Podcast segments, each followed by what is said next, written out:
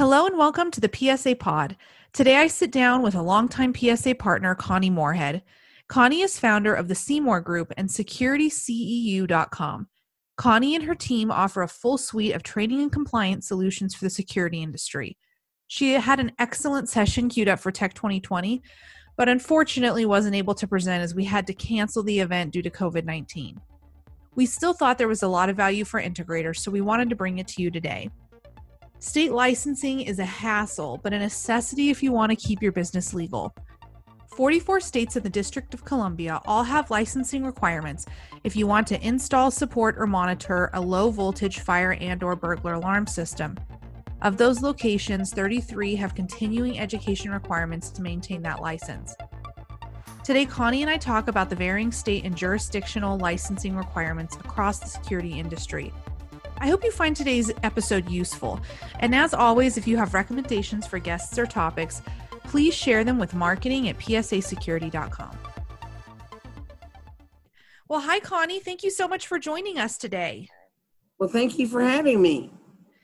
So, today we're going to be talking about licensing and compliance. And I know that you've talked about this at PSA Tech in the past. Tell us why it's important to revisit it again in 2020.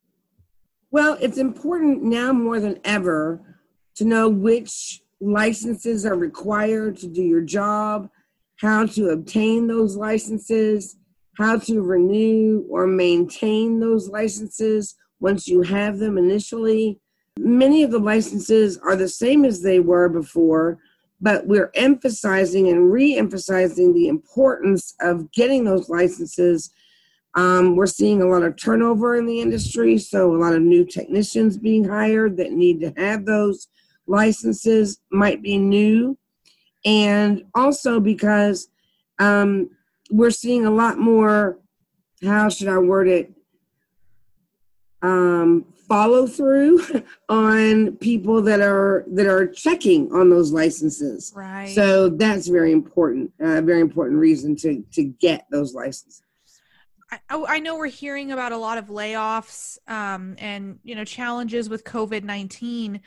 Um, do you think that's going to cause a challenge for integrators if you know they've had to downsize because of the economy and lay off maybe those licensed employees that they had and then now we're going to see a rehiring needed how do you think that's going to affect this as well well it's it's going to affect it in just the sense that they need to know what they what they need to know they they need to know the importance of licensing who they need to license whether it's their technicians or just the qualifying agent or just their business or all three of the above um, so when they're hiring, it's very important to understand what that new hire needs to go through.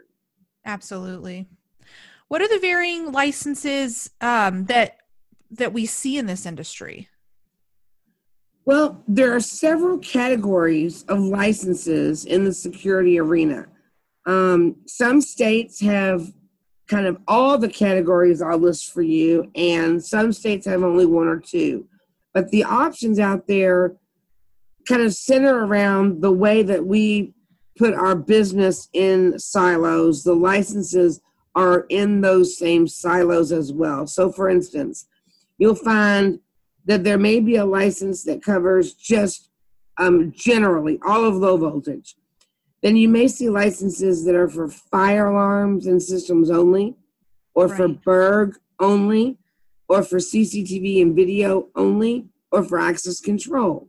So the way that, like I said, our business tends to be in silos, those licenses are as well. That makes sense. What does it take and, to to get one of these licenses? Well, to get one of them varies in every location, but there are some examples that I can share with you. Um, first, let's talk about what it takes overall. Okay. And in general to get a license. For instance, for the technician, they may have a form to complete. Uh, the individual has to include employment history, um, maybe three to five years worth. A qualifying agent would share a lot more in getting their license than the individual technician would. And, and I'll share with you a little bit later more about what a qualifying agent actually is. But think of them as the manager for now.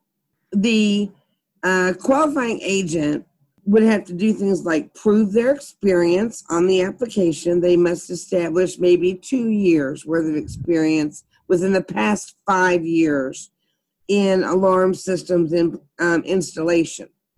Then they have to prove low voltage experience. Um, the, they may have to do um, proof that they had full time um, employment in the low voltage electrical industry. So maybe they have an electrical license and they can prove through that. Then they have to have fingerprint card on file. And that has to come back clean, of course. Right. Then they have to submit an application they have to have a digital photograph. They have to proof have a proof of education. Um, a minimum requirement is high school education. Then they have to go through and sign all these statements, um, and have a personal reference questionnaire, kind of where people are backing all this up as personal references. So it's a robust process that they go through to get their license. Um, this is an example that I gave you for North Carolina. Okay. Right. Um, in the in that same state, the employees do not get licensed, but what they do have to do is be what we call registrants. So they have to be registered for that company. The technicians complete an application and are submitted as registrants. Um, and and there's an affidavit that is uploaded. Um, fingerprint cards are required, and then they submit that application. So it's not quite as robust as what the qualifying agent goes through, but they still have to be tracked in a certain way. So, um, and then and then North Carolina just has just some general rules that you know all applicants must be at least 18 years of age and U.S. citizens and of good moral character with temperate habits, meaning no criminal background record. Interesting. Okay. Now you had referenced qualifying agents. Why don't you give us a little bit of a deeper dive about exactly what a qualifying agent is? Certainly. So, a qualifying agent is a person qualified by the licensing board for the contractor who has the responsibility to supervise, direct, manage, and control construction activities on the job for which he or she has obtained a building permit. The qualifying agent is also considered the person who is responsible for the supervision of that business management and construction practice. And is either the individual owner or full time employee with written power of attorney. So essentially, they're the one managing the jobs, managing the construction, managing the security um, installs, and they may be the owner, um, the officer of the company, um, a partner or full-time employee, and there may be more than one QA designated if they are, um, if they have passed the trade exam for the license. So the license is not issued to the QA unless they are the owner who provided the financial statement. Otherwise, the business gets the license and it, it does not go specifically to the QA. When the QA leaves, they have to replace the QA and it would be assigned to that person. Is it important for technicians and integrators to maintain these licenses? Well, absolutely, because when the AHJ or authority having jurisdiction shows up on the job site and requests to see proof of a valid license to be working there, you want to be sure that you can produce that. So, without the appropriate license, you can be fined, um, your business can be shut down, and there's even the possibility of jail time. Now, that's a more remote and limited use punishment but it's a real possibility. Um, the more probable punishment would be fines. Right. You've you know you've touched on it a little bit, but how does the licensing process vary from state to state and kind of the management of it and um, the enforcement of it? Well, you know, the process is as different from state to state as the states themselves. The difference is you ask, you know, how does the process vary? Well, it varies based on what you have to do in order to get your license um, and and to renew your license as well for instance um, maybe you have to fill out a form send in a little money and get a background check. And that's about it. And to renew your license you send in a form send in a little money and that's about it. There's not there's not continuing education requirements um, or anything required to renew your license. In other locations like north carolina that i just kind of went with you a minute ago it's there's very robust requirements for getting that qa license from background checks to fingerprint forms to affidavits to forms being filled out to license fees being sent in, and the list goes on and on. And then still registering um, all of your technicians.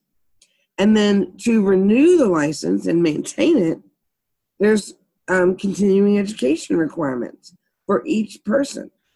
So um, it's it's it's really runs the gamut from each location and knowing that is very important. Absolutely. I'm sure that can present some challenges for integrators who maybe service multiple states.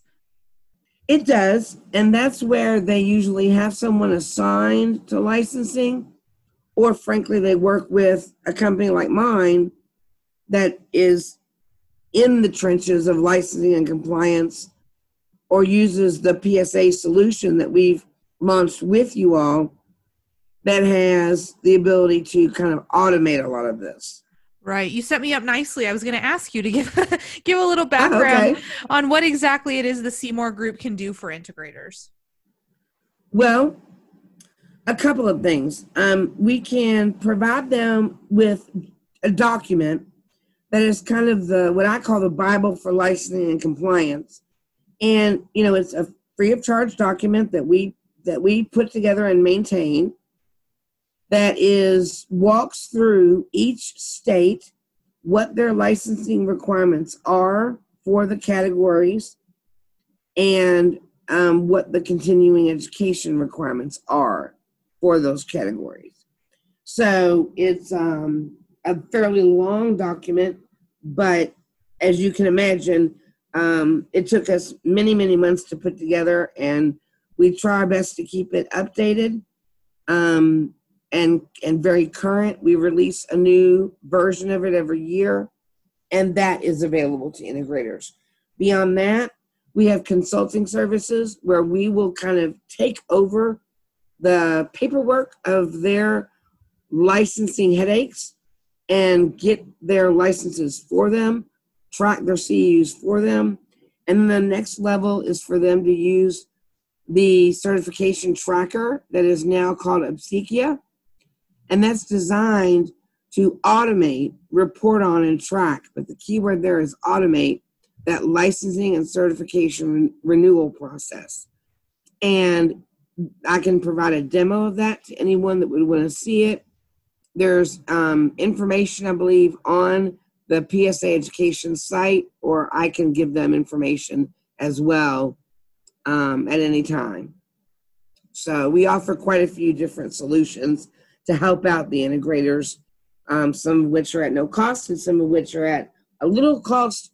But even the software that we've developed is very, very inexpensive. It's only about 99 cents per technician a month. Wow. You know, you referenced staying on top of this. Um, do we you see a lot of big change in the licensing requirements from year to year? And um, if so, you know, does the offerings that CMOOR Group has, and obviously through PSA, does it really help integrators stay on top of that? Um, it's it's not so much that the licensing process in any one state changes from year to year. It's that keeping up with where it changes across the 50 locations right um changes so that's that's where the challenge is Candice is keeping up with every location and any one business any one integrator may not be in every state but many of them are in nine, 10, 11 states. You know, they border different states. And so they have to understand reciprocity. It's, it's just, it's mind numbing. Also, because working with many of the um, boards, especially right now, when they're not necessarily at their jobs, is challenging. Right. And so we have the ability to, to make that headache go away. We know how to reach these people at the boards and find out the information that many of the integrators may have a lot of trouble finding out themselves. Absolutely. What else should integrators know, or what else do they need to know about licensing or compliance that may not be something that they're aware of? Well, I would just recommend that they take it seriously it can be a real headache. So many times they put it off or don't assign the right resources to handle tracking of CEUs or assignment of licenses, etc. Um, PSA offers the you know the great tool to assist with this that I mentioned, the certification tracker powered by Obsequio, and um, it's it's designed to really take that headache away. Um, but I just think that it's it's important that integrators don't kind of put their head in the sand when it comes to licensing and say I'll get to it tomorrow, I'll get to it tomorrow because before you know it you've you went from a small integrator to a medium to a large size integrator and that problem went from a small problem to a medium to a large problem. Right. That's a great point. Well, thank you so much for sharing what what you shared with us today, Connie. I think it's um, you know, a good topic for people to stay on top of. And since we didn't get to talk about it at Tech this year, uh, we thought it was good just to do a refresher or share new information for those who may not know. Well, thank you for having me. Now, for our audience and our listeners, can you tell them how they can find you? Absolutely. Um, the easiest way to get a hold of me would be through either email or the phone and email is Connie at CMOOR.com. And that's Connie at C as in Charlie, M as in Mary, O O R dot com. And my phone number uh, is 502 376 1774. And that's my cell. It rings directly to me. And I would encourage anyone out there that wants to know more about PSA education or the training that's offered or the services that CMOOR offers as a part of our partnership with PSA to call me at any time. Wonderful. Thank you so much for joining us today, Connie. Well, thank you for having me.